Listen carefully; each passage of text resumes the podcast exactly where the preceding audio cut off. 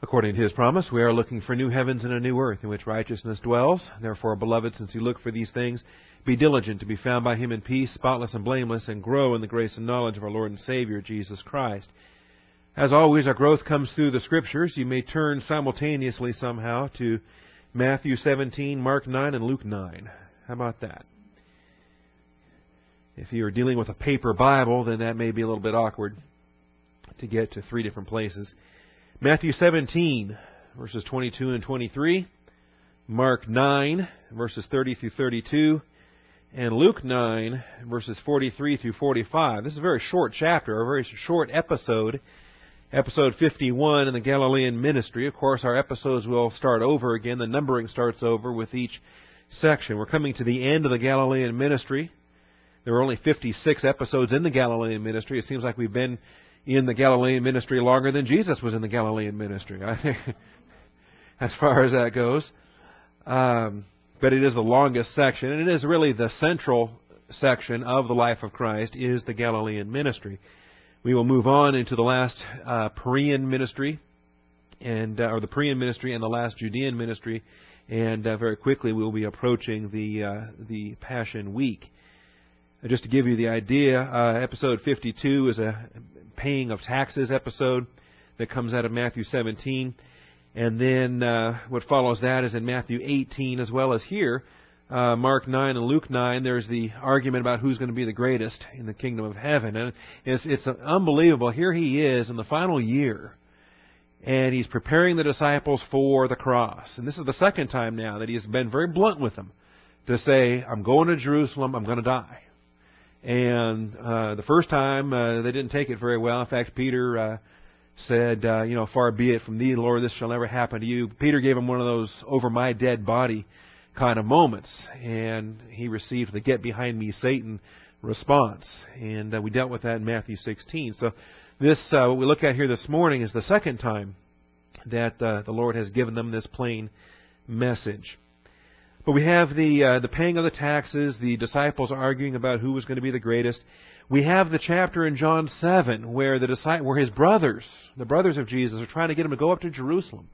And interestingly enough, they want him to go up there so he can make a big splash, so he can show off, so that he can uh, gather more disciples and, and have a bigger impact in his ministry. They're not even saved. What do they know about impact in a ministry? And you wonder as unbelievers, of course, we know they're a brood of vipers. We know that they are of their father, the devil. And you wonder what the motivation was to try to get him to um, to get to Jerusalem prematurely.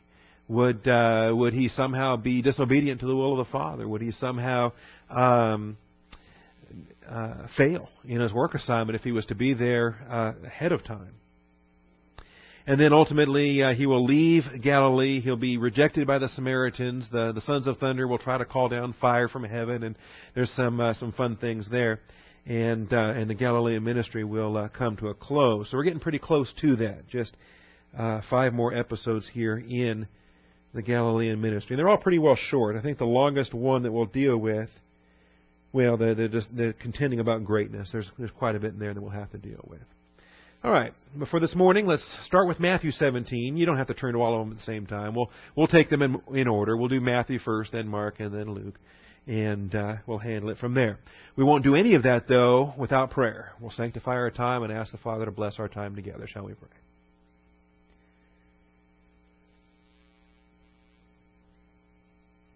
Almighty Father, uh, we have uh, begun this day already with considerable prayer, and I want to thank you for that and for our our time this morning in praying for pastors and churches around this country, for the, the ladies' prayer session, which has just now come to a close, and now here we are again. Father, we thank you that the throne of grace is uh, it's always open. It never closes. It's always available, and, and here we are. Father, we're asking at this time for distractions to be set aside, for uh, humility to receive the word implanted. And Father, we uh, ask that the impact of this message might be made clear to each one of us, not only today, but in the days to come as we're called upon to make application. And I thank you in Jesus Christ's name. Amen. All right, Matthew 17. Here, giving you an idea. This is how I study typically. This is one of my workspaces that I open up, and you, it's just one little button on my toolbar. It's this button right here. And it only takes a few moments.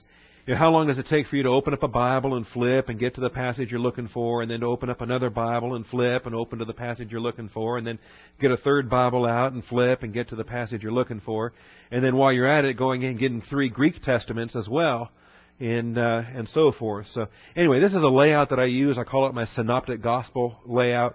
Uh, so I've got Matthew, Mark, and Luke in those three columns. The New American Standard across the top row, the Nestle 27 edition across the bottom row and the ability to, to scan across parallel text like we do in the uh, Synoptic Gospel. So when we read in Matthew 17, and while they were gathering together in Galilee, Jesus said to them, The Son of Man is going to be delivered into the hands of men. And that's the betrayal aspect of what we've studied many times before with paradidomi, the uh, betrayal. And they will kill him. And he will be raised on the third day and they were deeply grieved. So we're going to discuss this. We're going to discuss the nature of Bible class and how do we react with a message that's not pleasant to hear, a message we don't want to hear, a message that uh, nevertheless we need to hear, whether we appreciate it or not, or even have the capacity to accept it at this time. It may be that the Lord is giving us a message that does not apply this day, but it's equipping us for something down the road. And we may not understand it until we get down the road, until down the road gets to us. And then somehow the remembrance takes place. The Holy Spirit brings to our remembrance that which He had previously uh, prepared for that. In the Mark record, very similar. From there he went out and began to go through Galilee, and he did not want anyone to know about it. We'll talk about that. This was actually an attempt to uh, to remain incognito, to remain under, uh, under the radar, we might say. For he was teaching his disciples and telling them the Son of Man is to be delivered, again, betrayed, into the hands of men, and they will kill him, and when he has been killed, he will rise three days later. But they did not understand, we're told there in Mark. They did not understand this statement, and they were afraid to ask him. See. And of course, nobody in the church age would ever sit in a Bible class and not understand a message. No, of course, it happens all the time. And we want to ask ourselves, all right now, the Word of God has gone forth, especially today. The Word of God has gone forth. The empowerment of the Holy Spirit is, is involved in the communication gift of the one speaking as well as in the reception. Because the Holy Spirit is active in the communicator, the Holy Spirit is active in the in the hearer. Combining spiritual with spiritual, we're told.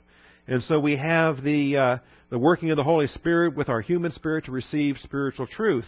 When I do not understand it, why is that? What's preventing that? We'll have to uh, consider some of the issues there. All right, and then the parallel text in Luke. They were all amazed at the greatness of God. And that's uh, the, the follow up to the casting out of that demon. And we dealt with that over the past couple of weeks. But while everyone was marveling at all that he was doing, he said to his disciples. What a context. The crowds, of course, get wrapped up in the the miracle. You know, they get all excited about the things going on. You know, and that's what energizes people today. That's kind of American Christianity. Let's get excited about what's going on. The events, the activities, the happenings. Meanwhile, of course, there's teaching going on, and that doesn't quite get the same uh, excitement. So while everyone was marveling at what he was doing, he said to his disciples, let these words sink into your ears. And I love that idiom. We have the same idiom today. We want something to sink in. We want it to sink into our ears. And it may be the circumstances or the nature of a difficult message that simply can't be listened to like normal messages or other messages or a basic standard Bible class. There may be something very focused and very particular about a pivotal message at a pivotal time where it has to sink in. And we'll uh, we'll examine the vocabulary on that here. I think I did a study on the vocabulary that it, it does have to sink in. For the Son of Man is going to be delivered into the hands of men. Again, betrayal. All three Gospels use the betrayal terminology. But they did not understand this statement, and it was concealed from them, so that they would not perceive it we're told there in Luke 9:45. And they were afraid to ask him about this statement. All right, so we've just read all three accounts there. It's only a couple of verses or three verses in each. Two verses in Matthew, three verses in Mark, and two, three verses there in Luke. So it's it's a pretty short text. I want to get three things out of it, though. Let's start with Matthew. The pending work of the cross was a difficult message to communicate. Matthew 17, verses 22 and 23. The pending work of the cross was a difficult message to communicate. And you wonder, difficult to listen to or difficult to speak? You know, the obvious, or both. I think obviously the disciples needed to hear it two or three different times. And even then they still weren't figuring it out. For Peter and John, they finally caught on when they were standing there in the empty tomb. they had that foot race to get there and, and John stops at the door and is peeking in and Peter just he was a little bit slower, he was older and he was a little bit slower, but he finally caught up and he got there and he didn't stop at the edge like John did. He just barged on in. That's kind of Peter's personality anyway. Just storm on in and get in the middle of everything. And he's standing there in the empty tomb, and they see the cloth and it's folded there, and they finally were told that they believed. They understood, and they believed. So we'll have some. Uh, we'll obviously deal with that when we get to that point. Difficult message, difficult to communicate, difficult for them to listen to, and perhaps even difficult for him to teach. Because each and every time he taught it, was a, was a faith test. It was a test in his humanity for him to accept. Yes, this is the Father's will. This is what I'm going to do. And the closer you come to what it's going to be, you realize that that test becomes that much more uh, involved. All right. Now the content is simple enough. As we read it again here in Matthew, the content is simple enough. It's straightforward. You know, you can't get much more blunt. The Son of Man is going to be delivered into the hands of men. All right? Any questions? Betrayal will happen. And they will kill him. And he will be raised on the third day. The content was simple enough. It's like the gospel message. How simple is the gospel? Uh, it's pretty simple. I say it's one of the simplest messages in the history of mankind. Believe in the Lord Jesus Christ, and thou shalt be saved. And you want to know why it's simple? Simple so that, you know, anyone can listen. That's right. You know, if you if you start making it complicated, then there's going to be some folks that, you know, aren't going to grasp the concept. And how complicated do you want to make it? You know, you could make it as tricky and only the most brilliant minds on earth would, would apprehend it. What, what, what would the purpose of that be? Or you make it simple. And if it is indeed provision for the lost realm of humanity, it has to be simple. So the content is simple enough. But what is it that hinders even a simple message from being accepted? Such as this message here, or such as the gospel. So the gospel is simple. Who wouldn't believe that? Right? I think that was Stan's reaction when he, he was presented with the gospel. Well, of course. How simple. Who wouldn't believe that? well, billions of people across the planet don't believe that. That's the, the sad, uh, tragic consequence. The difficulty comes in accepting it. It comes in accepting it. I want to key in on these words here, this phrase, they were deeply grieved.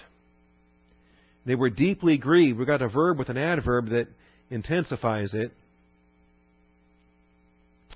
And uh, also, I think it's kind of interesting. Lupeo is the verb. It's a sadness verb. Number 3076.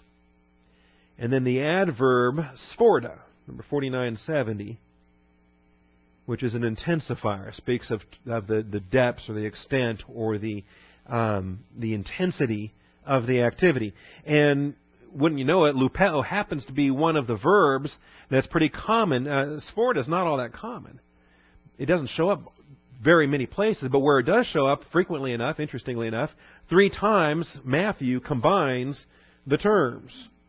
So we encounter it here in Matthew 17:23, but we'll see it again in chapter 18. We'll see it again in chapter 26.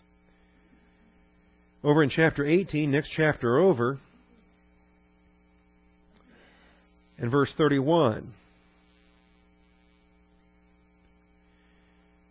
And of course, this is now in the midst of a a parable, but at least you can get the uh, you can get the gist of it.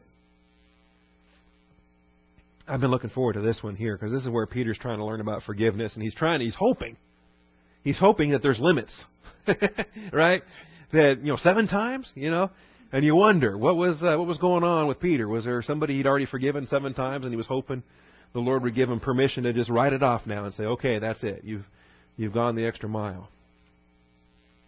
And Jesus says, "Oh no, no, seventy times seven. And then Christ teaches this parable here about a slave and couldn't repay his debts, and he had this massive, unbelievable debt, and yet he was forgiven. But then that slave turns to a fellow slave who owes him just a pittance, something that's absolutely minuscule. It'd be like being forgiven of, of a billion dollars and then and then turning to your neighbor who owes you five bucks or something.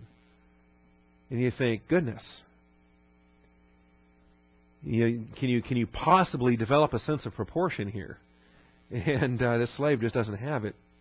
So even though he'd been uh, for, uh, forgiven the, you see the amount there in verse 24, 10,000 talents, and then this smaller amount there, uh, 100 denarii in verse 28, there's just no comparison. And yet, he uh, seizes this other slave and begins to choke him, saying, "Pay back what you owe." And, and anyway, you're, you're familiar with the story, and we've gone through it before. We'll go through it again.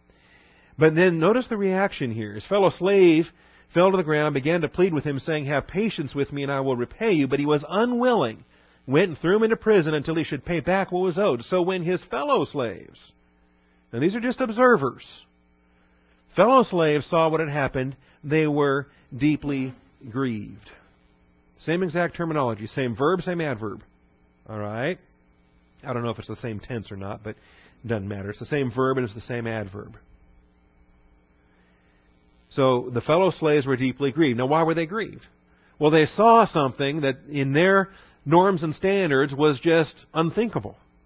To their to their way uh, to their universe, their view of right and wrong, to their view of of how things ought to be, this just doesn't make any sense. How could you be forgiven of a massive amount and then be so so uh, legalistic and so vindictive and so evil for this trivial amount? To them, it's unthinkable. And like I say, we're going to go into this when we get to this point in the Life of Christ ministry, and we'll show you that this, this whole parable is designed to communicate our attitude towards one another with the understanding that we've been forgiven at the point of our salvation, of course. We've been forgiven an infinite, uncountable sum. And Christ died for that, un, you know, that uncountable, eternal sum. And when we uh, when we can't forgive our fellow slaves, or when we can't show forgiveness towards one another, what a what a reflection is that of our lack of grace and our lack of uh, appreciation. So, I, I like the way that this text kind of brings it into focus there, and the the idea of now the disciples being deeply grieved is is put in that same language as these slaves being deeply grieved. These slaves are viewing something that is just grating to them, just absolutely unthinkable and can't be right, and there's no way.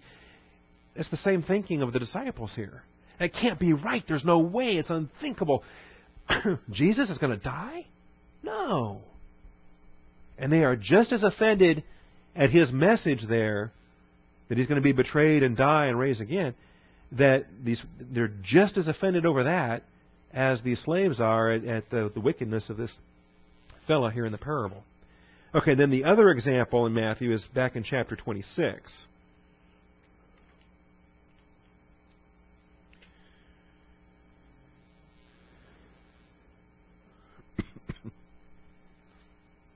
Again, it's in the context of a betrayal message, even on the night in which he was betrayed. So he spent up to a year now, almost a year, giving them the same message. So when evening came, Jesus was reclining at the table with the twelve disciples. As they were eating, he said, Truly I say to you, one of you will betray me.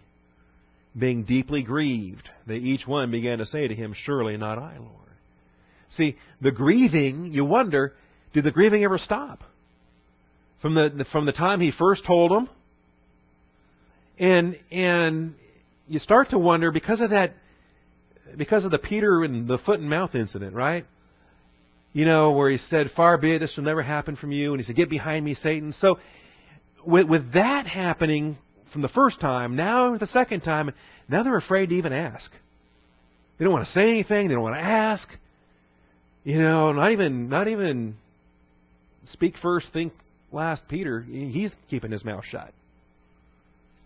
And unfortunately, though, look what it produces: this this grieving, this deeply grieving attitude. And so we see. So have they been grieving the whole year? What have they been doing? You know, we know they're arguing about greatness, and every time they have these greatness arguments, and then he's telling them about the cross. So they began to be deeply grieved, and each one began to say to him, Surely, not I, Lord. All right, and even Judas, in verse 25. And he is the one. Oh, surely not I, Lord. What an actor. All right. That's what we have in Matthew. Let's go over to Mark now and look at the details in Mark. Mark 9.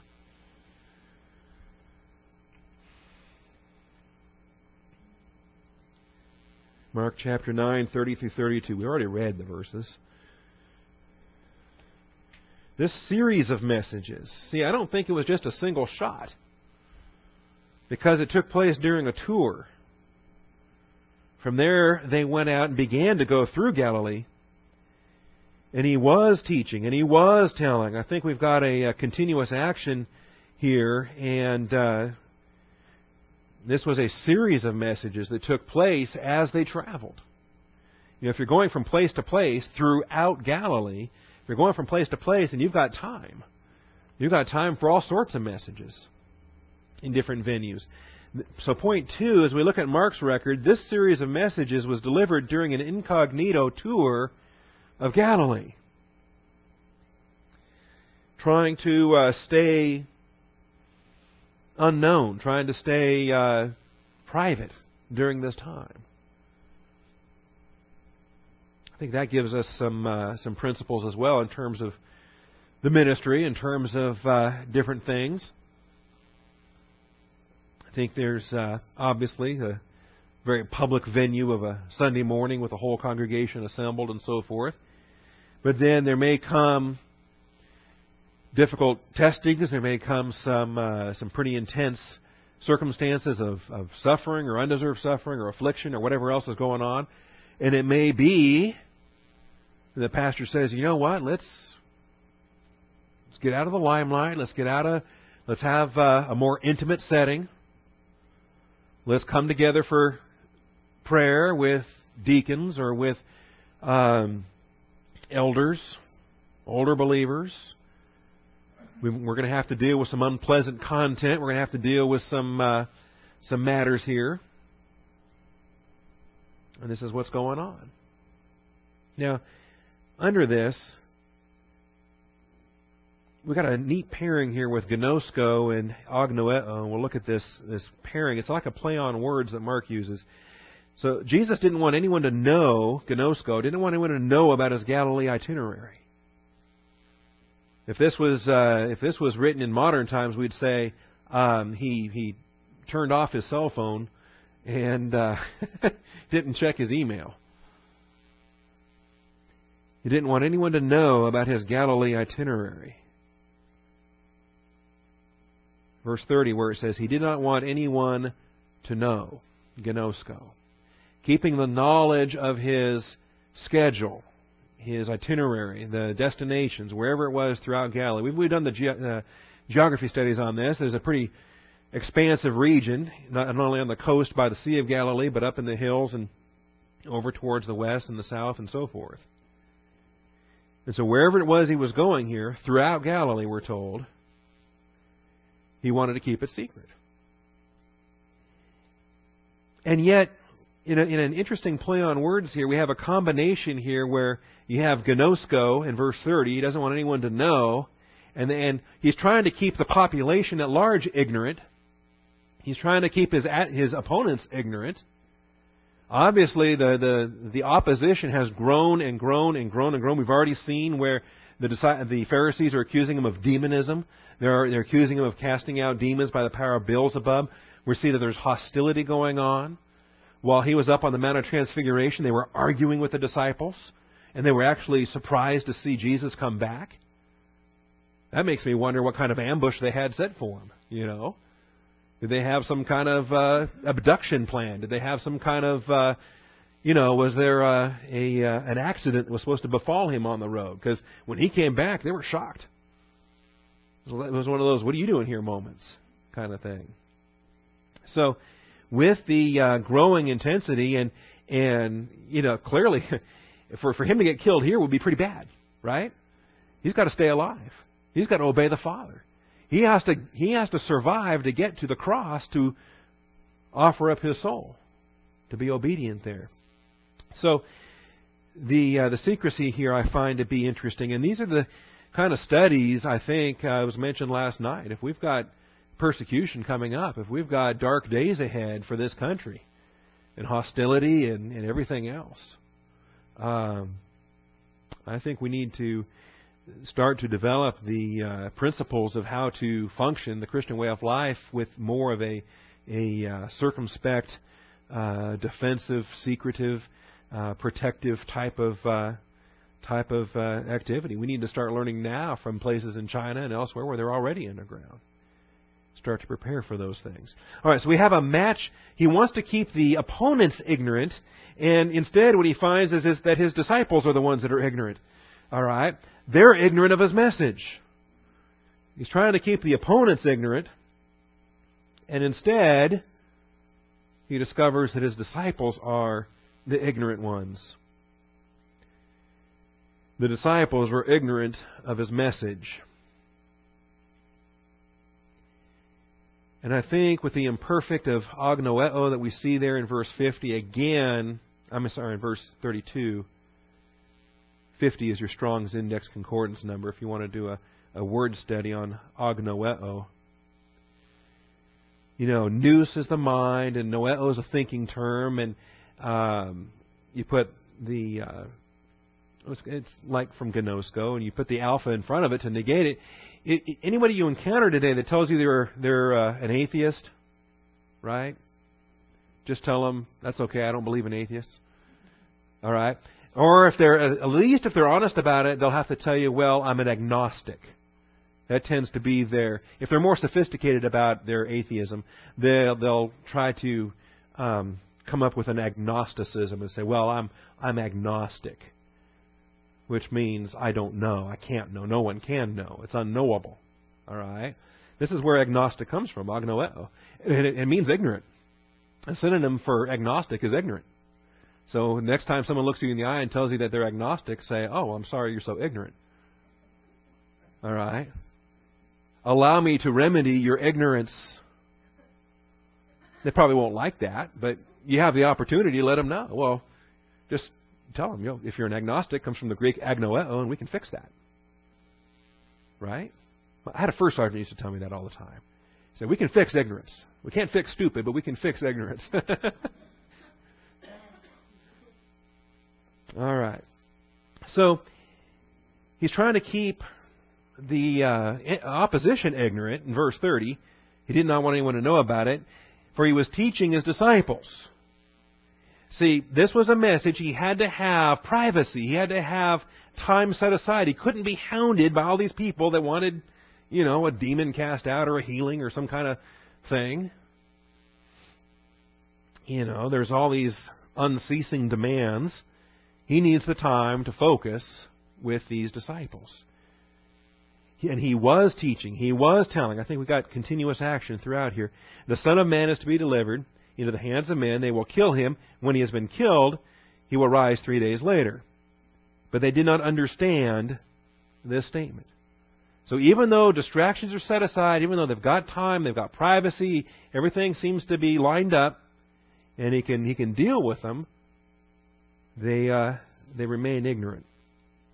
And then, again, we're told they were afraid to ask him. Now, this is the third observation we make here. The disciples' fear prevented them from remedying their, their ignorance. The disciples' fear prevented them from remedying their ignorance.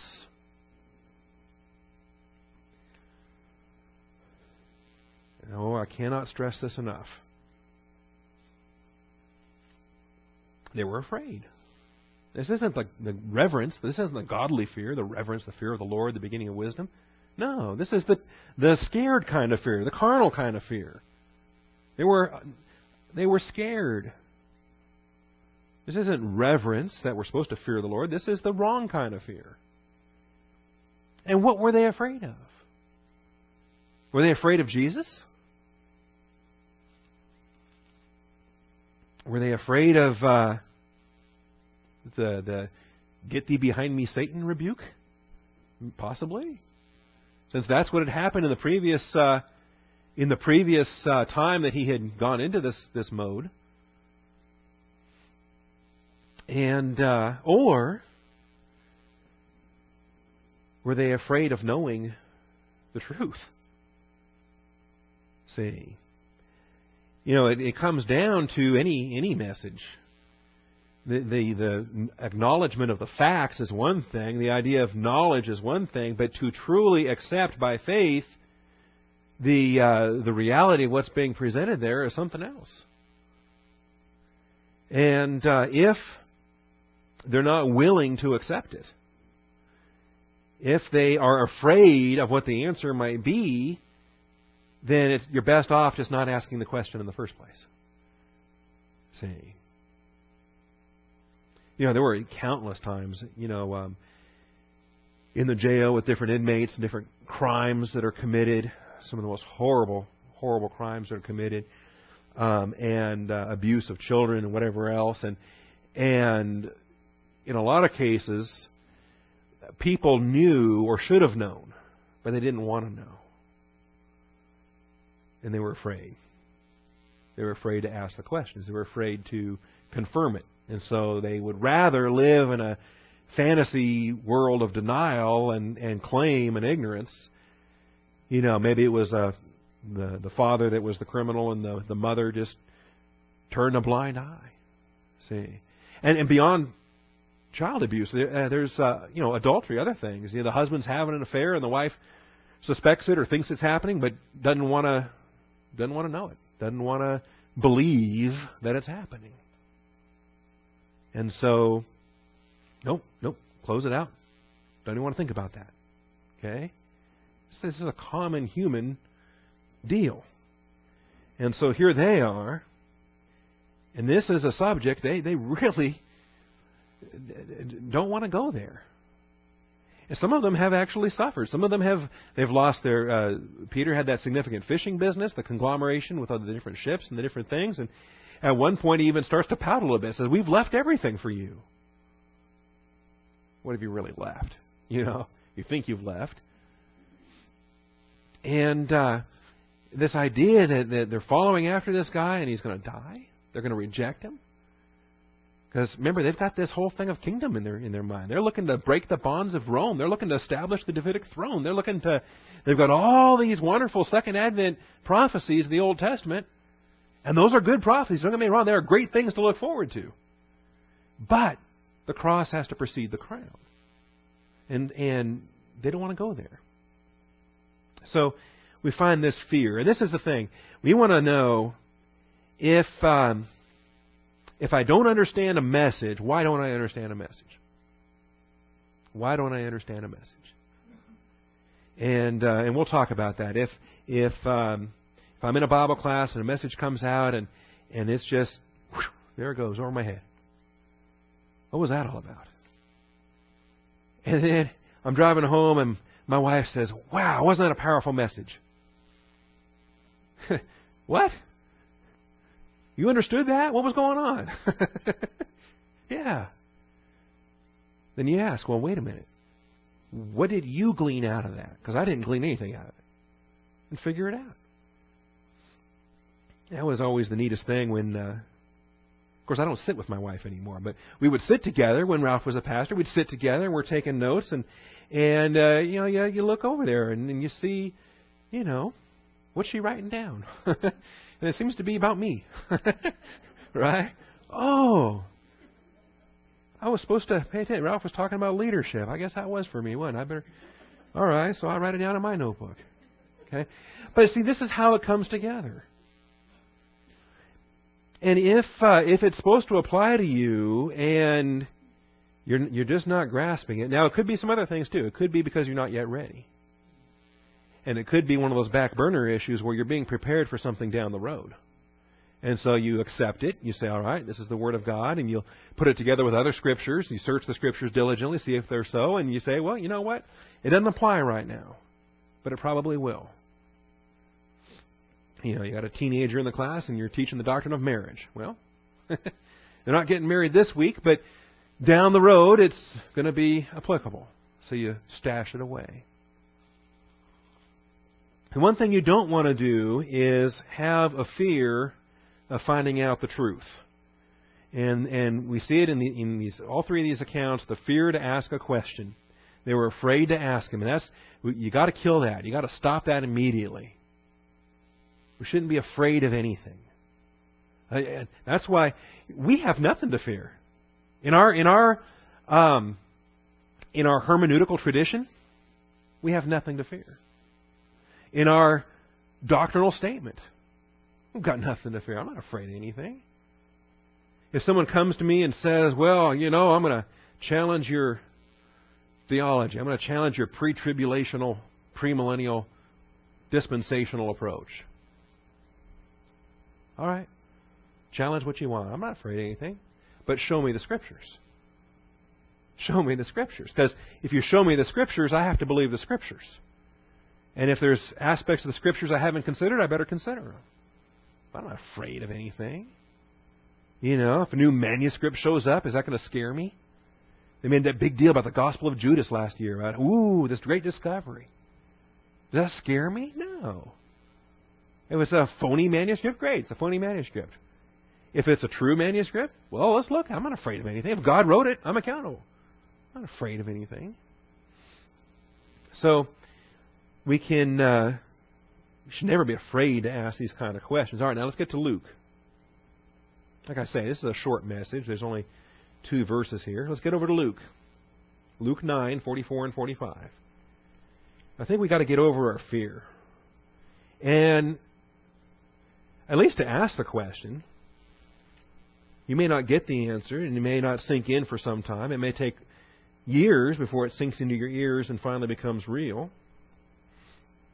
But don't be afraid to ask the question in the first place. I think this text, along with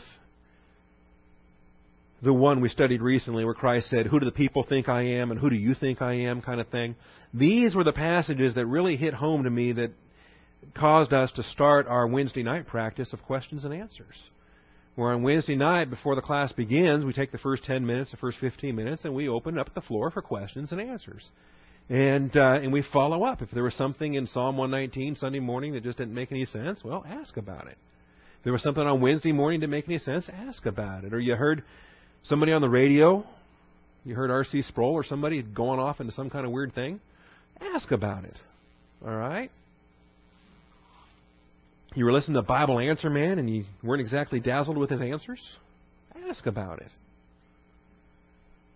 I'd much rather we work it out and we come up with it. And if I don't know, I'll tell you I don't know. But we can at least look at it and we'll research and we'll we'll search the scriptures and see if these things are so. I don't want to be afraid of asking a question, and I don't want to be deeply grieved for a period of time because I'm not asking the question. All right. This series of messages required time to sink in. This series of messages required time to sink in. Again, as we read it in verses 44 and 45, let these words sink into your ears. Let them sink into your ears. And, uh, you know, anytime you have the word let, I like the imperatives that begin with let. And a lot of times they're passive imperatives, or a lot of times they're simply third person imperatives. But when an imperative begins with the word let, to me, it's a humility test. It's a gut check. It's a it's a uh, it's a volitional opportunity to either allow the Word of God to do its work, or to insist on what you want to do. All right? As I say, oftentimes they're passive imperatives, sometimes they're third person imperatives, but you're supposed to make application of it. Let. Let these words sink into your ears. Let. It's a great English word. Let. Allow. Don't stop it. Don't hinder it. Okay? That's what it comes down to. Because you can hinder it. You can stop it. You can uh, take action to prevent something from from taking place there. And that's that becomes the key then. How do I obey a passive imperative? Well, effectively you just let it happen. Right? Because it's not up to you. The Word of God has gone forth. It will accomplish its purpose. It will not return void. It will accomplish that for which the Father sent it. Okay? The Word is an active agent. Let it do its work. Let the Word of Christ dwell richly within you. Right? Let it. What do you have to do to make that happen? There's nothing you can do to make it happen, but you have to let it happen. And if you let it happen, it will happen. Is this making any sense this morning? Okay. See, we like the active imperatives, or we don't. Maybe we don't like the active imperatives. Active imperatives like the law commands or the grace commands. Active voice. Pray without ceasing. Okay, there's a command. And if I'm going to obey that command, then I got to I got to pray. I got to do it. Active commands I got to do it. But passive commands, I'm not doing it. See?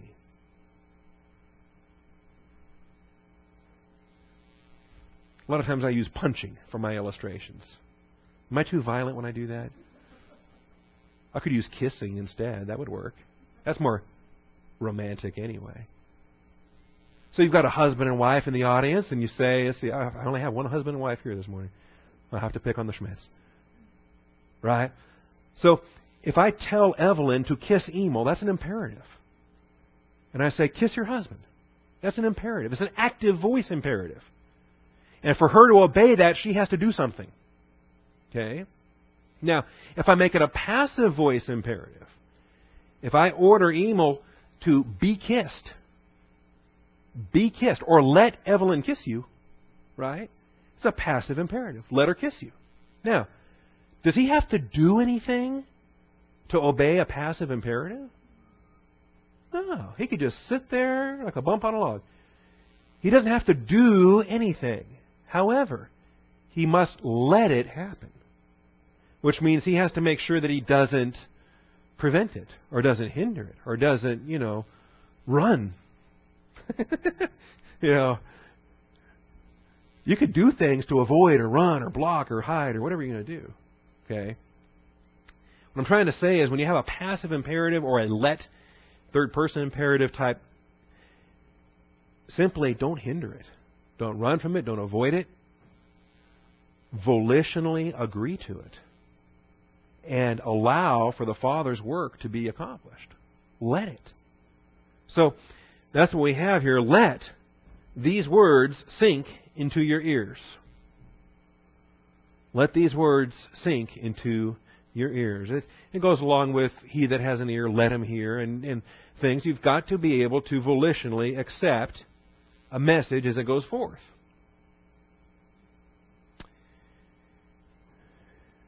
Now, we have an interesting phrase in verse 45. The disciples' ignorance is described as a deliberate concealment. The disciples' ignorance is described as a deliberate concealment in verse 45. They did not understand this statement, and it was concealed from them. It was concealed from them.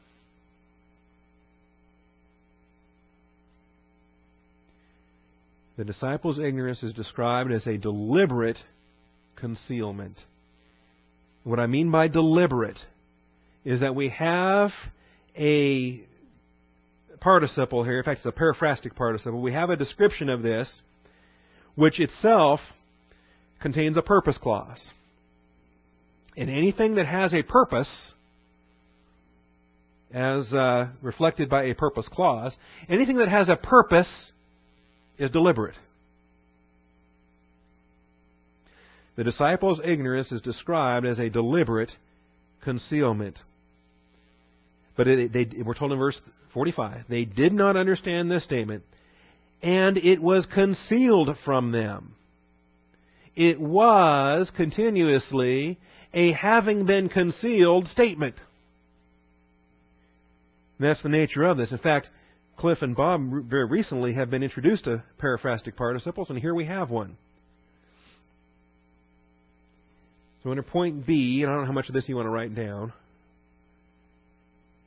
Kind of a mouthful to try to write down ein parakekalumenon, but but good luck. It is a periphrastic participle. And if you don't know what that means, I'll spell it out for you. It means you've got eimi, you've got the state of being verb is. In this case, it's imperfect, so it's was. Was over, over a sequence of time. And then the perfect passive participle from parakalupto.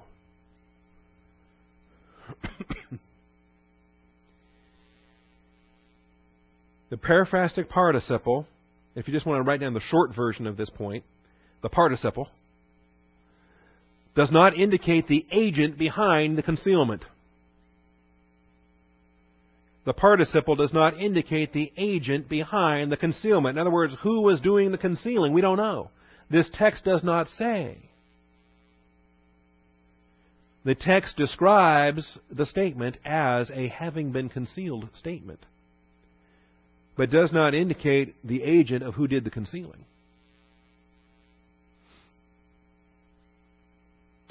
Again, it is the it is the imperfect of eimi, ein, plus the perfect passive participle from parakalupto. That's what makes this here periphrastic. Now,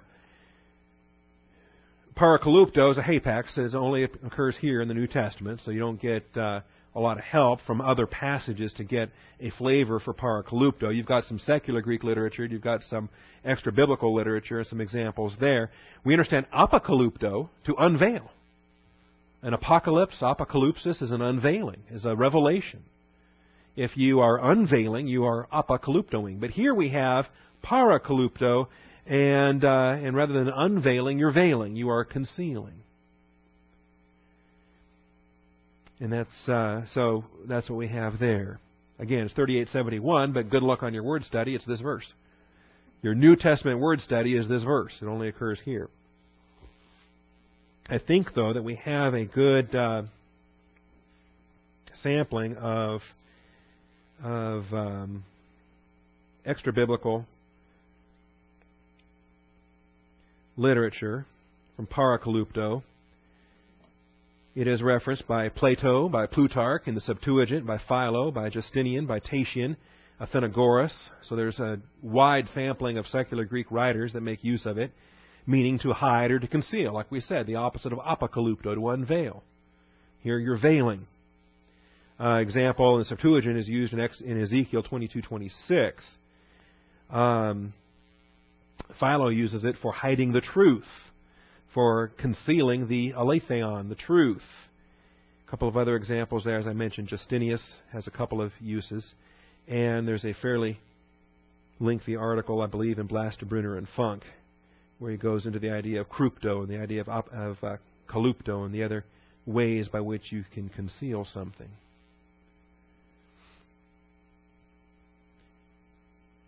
Ezekiel 22:26, if you might remember from our Ezekiel series, her priests have done violence to my law and have profaned my holy things. They have made no distinction between the holy and the profane, and they have not taught the difference between the unclean and the clean, and they hide their eyes from my Sabbaths. That's parakalupto. They hide, they parakalupto, they hide their eyes from my Sabbaths, and I am profaned among them. So there's a Septuagint use here. So when we read that in verse 45 here, they did not understand this statement, and it was concealed from them, the it refers to the statement. The statement, the message, the content of what he was communicating was continuously a having been concealed statement, a having been concealed message. So we're left to ask who concealed it? And why? And if it was concealed, why was it concealed? And if it was concealed, why was the Lord speaking it? See, In uh, my military police career, I was uh, briefed on a number of uh, secret and top secret uh, projects. I had a top secret security clearance. And uh, in my time, I was briefed on a number of top secret matters that pertain to the military units and so forth that I was attached to. Now, am I going to tell you about them? no. Even though I'm pretty well suspect that 16 years later and 18 years later, there's evidently now no longer any secret value to any of it, but uh, I don't care. It doesn't matter. I swore an oath. It's top secret. I can't talk about it. All right? So, if this is a message that has been concealed, then why is he delivering it? All right. And again, we don't know the agent of the concealment, and I think well, we'll come to a conclusion about that here in a moment. But the concealment has a purpose clause. So simply under point B, understand that uh, it's concealed, but we do not. Uh, the, the text does not indicate the agent behind the concealment. Thirdly, point C, the purpose clause for the participle. Why was it concealed? They did not understand the statement, for it was concealed, or it had been concealed. It was concealed. I'd like to draw that out. It continuously was a having been concealed statement. It's like, by grace you are a having been saved one. Periphrastic participle. By grace you continuously are having been saved ones. So, uh, this statement continuously was a having been concealed statement. So that they might not or would not perceive it. The purpose clause for the participle stresses a designed lack of perception. By design. A designed lack of perception. Hmm. You have there hina me aisthontai auta. You got the aorist middle subjunctive of aisthanomai. Again, hapax. It only occurs here in the New Testament. Back to back examples of unique terminology.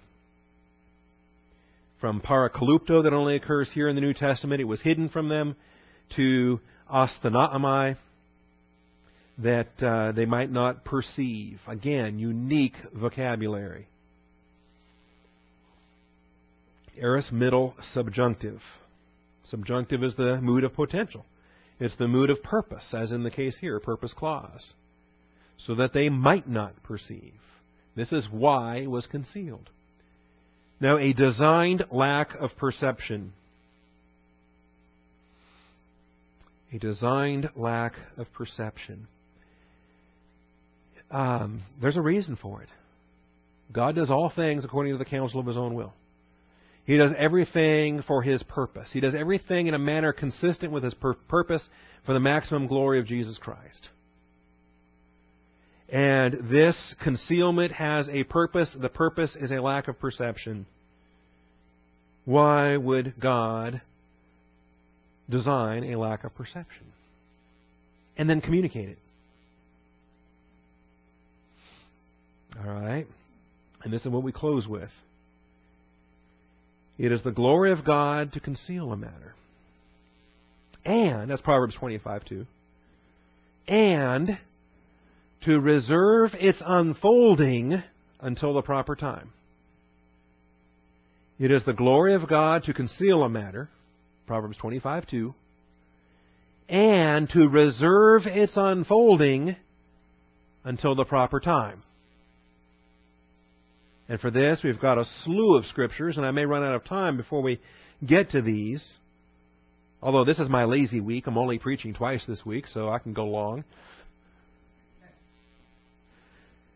Deuteronomy 29:29. Or Gary was ready to cite that verse 20 minutes ago. Ephesians 3, verse 5, verse 9, and verse 10. And then 1 Peter 1, verses 10 through 12. I turn to 1 Peter 1 so often, you guys are probably tired of looking at it. But 1 Peter 1, verses 10 through 12. See, the designed lack of perception was not designed to be eternally unknown. If God wanted something eternally unknown, then He wouldn't have brought it up in the first place. Why speak a message with a designed lack of perception if you wanted it eternally to be unknown? If you want something to be eternally unknown, then don't even bring it up.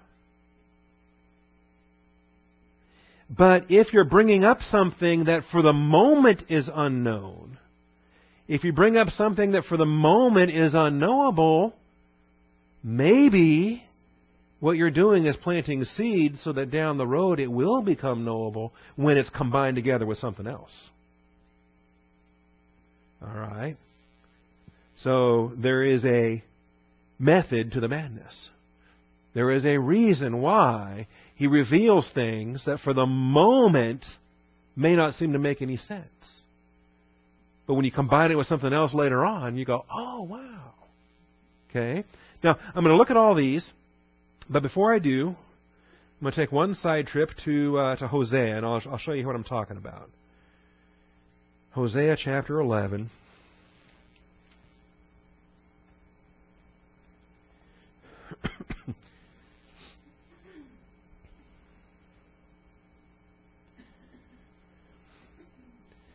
And in Hosea chapter 11, we read everything in the past tense.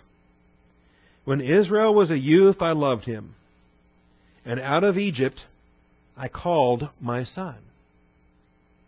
The more they called them, the more they went from them. They kept sacrificing to the Baals and burning incense to idols. It is I who, who taught Ephraim to walk. I took them in my arms, but they did not know that I healed them. I led them with cords of a man, with bonds of love. And I became to them as one who lifts the yoke from their jaws, and I bent down and I fed them. Now, this is all in uh, in a rebuke to the nation of Israel, to the northern kingdom, and they're about to get swept away.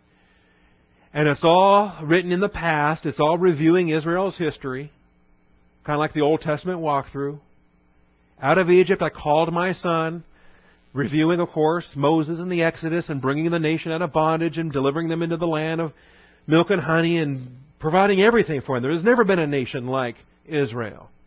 And Hosea 11 does not appear to be in any way prophetic. There is no clue that out of Egypt I called my son as a prophecy. It appears to be a history. But you combine it with Matthew. You go to the New Testament, and Joseph and Mary and Jesus flee down into Egypt because Herod's massacring the babies. And then the angel says, All right, Herod's dead now, it's safe, you can come back. And we read in Matthew, this was to fulfill the prophecy, this was to fill the scripture, which said, Out of Egypt I will call my son and you start to realize what came here was unknowable, there was no clue that this was prophetic until you combine it with what comes next. And you compare Scripture to Scripture, and the whole counsel of God's Word comes together, and you realize this is a prophecy. It's a history looking back, but it's also anticipating Jesus Christ in his infancy coming out of Egypt. So, this again takes us now to the scriptures I have on the screen. It is the glory of God to conceal a matter and to reserve its unfolding until the proper time. Christ is telling them about the cross. He's telling them about his death. He's telling them about the betrayal. He's telling them about his resurrection, and they're not getting hold of it yet. But he has to deliver it now so that when it comes to fulfillment, they can put it together and go, aha, the light bulb can come on on Easter Sunday, and they can go, wow. That's what he was talking about. All right. Um, I am at the top of the hour. Let's look at these. Proverbs 25 2 very quickly. You know, it's his business, it's his glory. Should he even be consulted by us at all? You wonder, you know. Rather than grumble about what he's hidden away, just stand in awe and amazement that he's revealed anything. you know?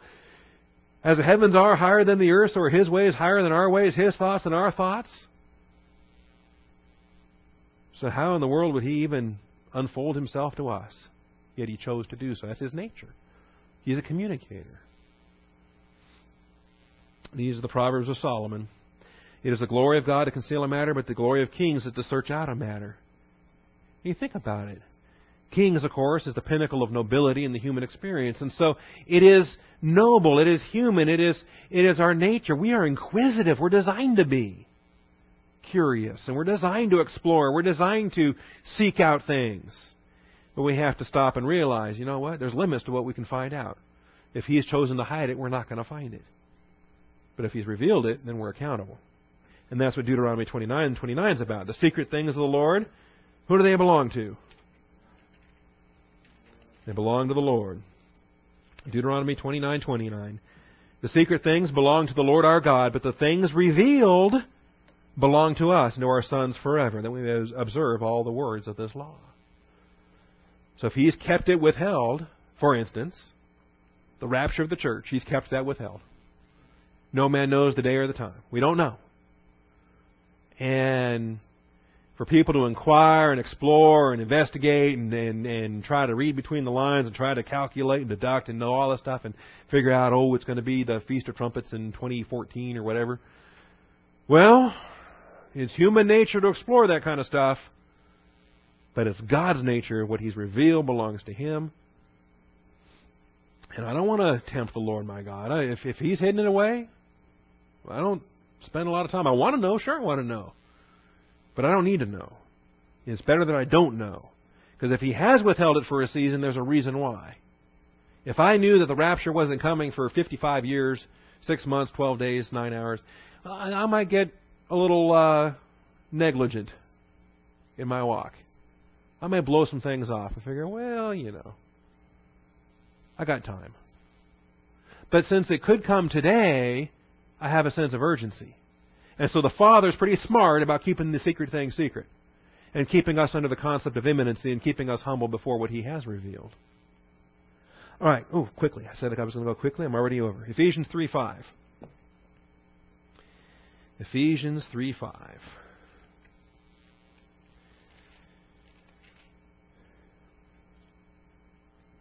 See, the mystery doctrine, the whole content of the New Testament, church age doctrine was withheld from Old Testament believers.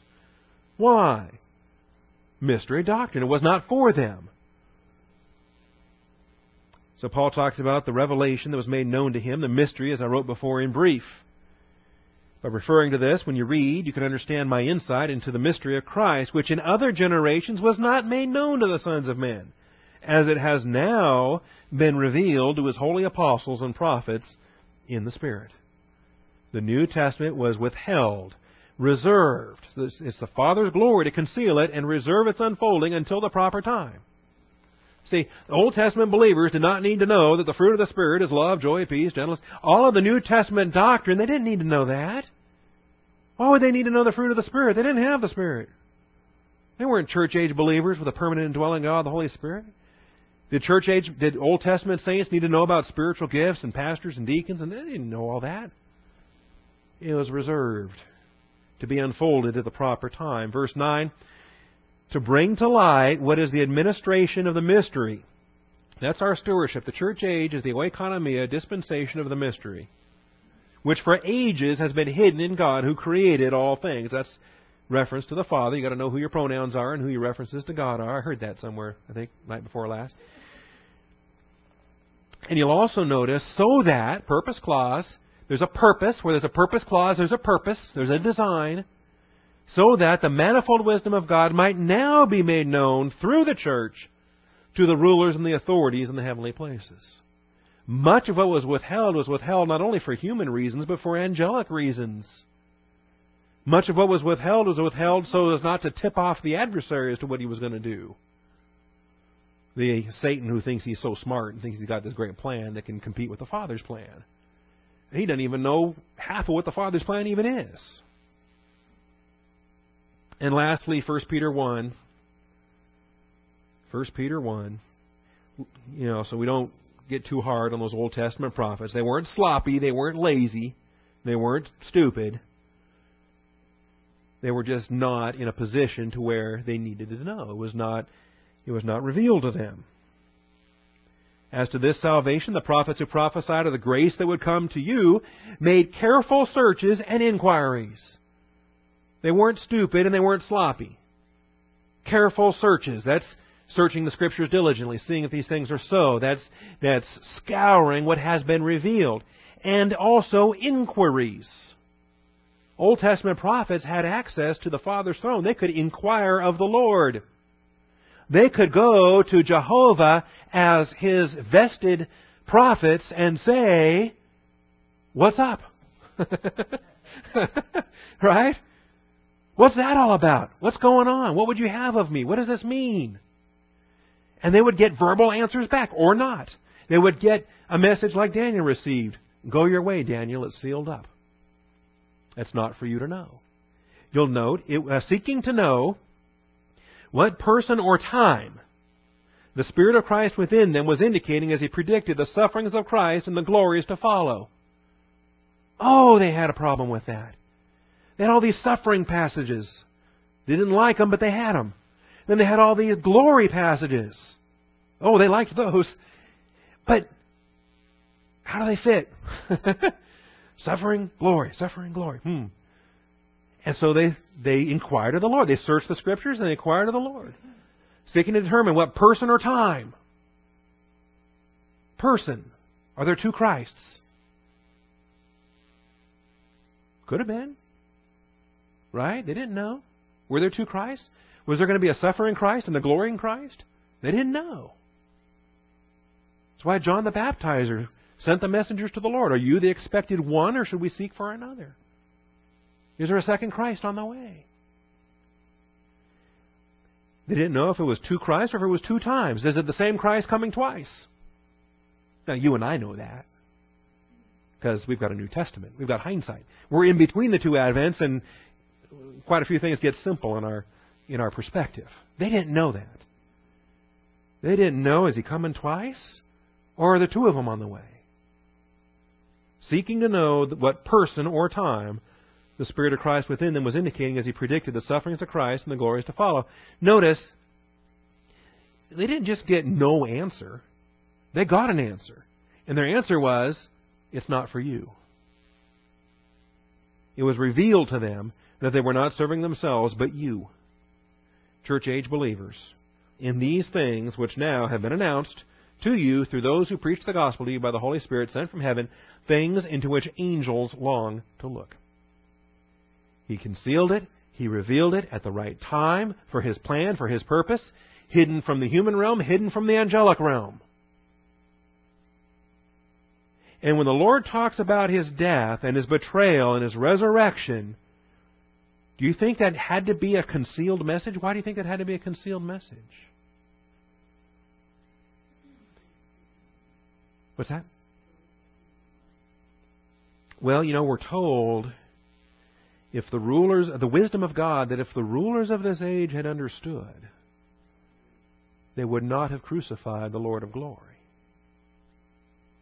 There's a reason why things get withheld and things get pieced together. A wisdom which none of the rulers of this age understood. We're told 1 Corinthians 1 or 2 in the early chapters of Corinthians. It was so long ago now, we're up to chapter 15. But um, a wisdom which none of the rulers of this age understood, for had they understood it, they would not have crucified the Lord of glory.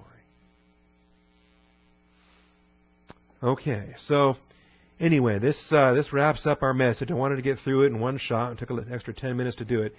We'll move on next week to paying taxes. How about that's always a pleasant message paying taxes. And all you got to do is just throw a hook in the water and catch a fish. Simple. You can pay your taxes. Father, thank you for the truth of your word. And Father, there might be things that we gathered here today, and I hope there were. Father, we need to make application of what you fed us, but it may be that much of what you've given us today will not sink into our ears for some time to come. That's fine. Father, we ask that we would be humble to receive it. We ask that we would be humble to apply it. And that, Father, when it does sink in and when the understanding does happen, when the light comes on, that, Father, we would be quick to make the application and give you the praise and the glory. We trust that when necessary, these things, we will be led in the truth. The Holy Spirit will guide us into all things. And we thank you in Jesus Christ's name. Amen.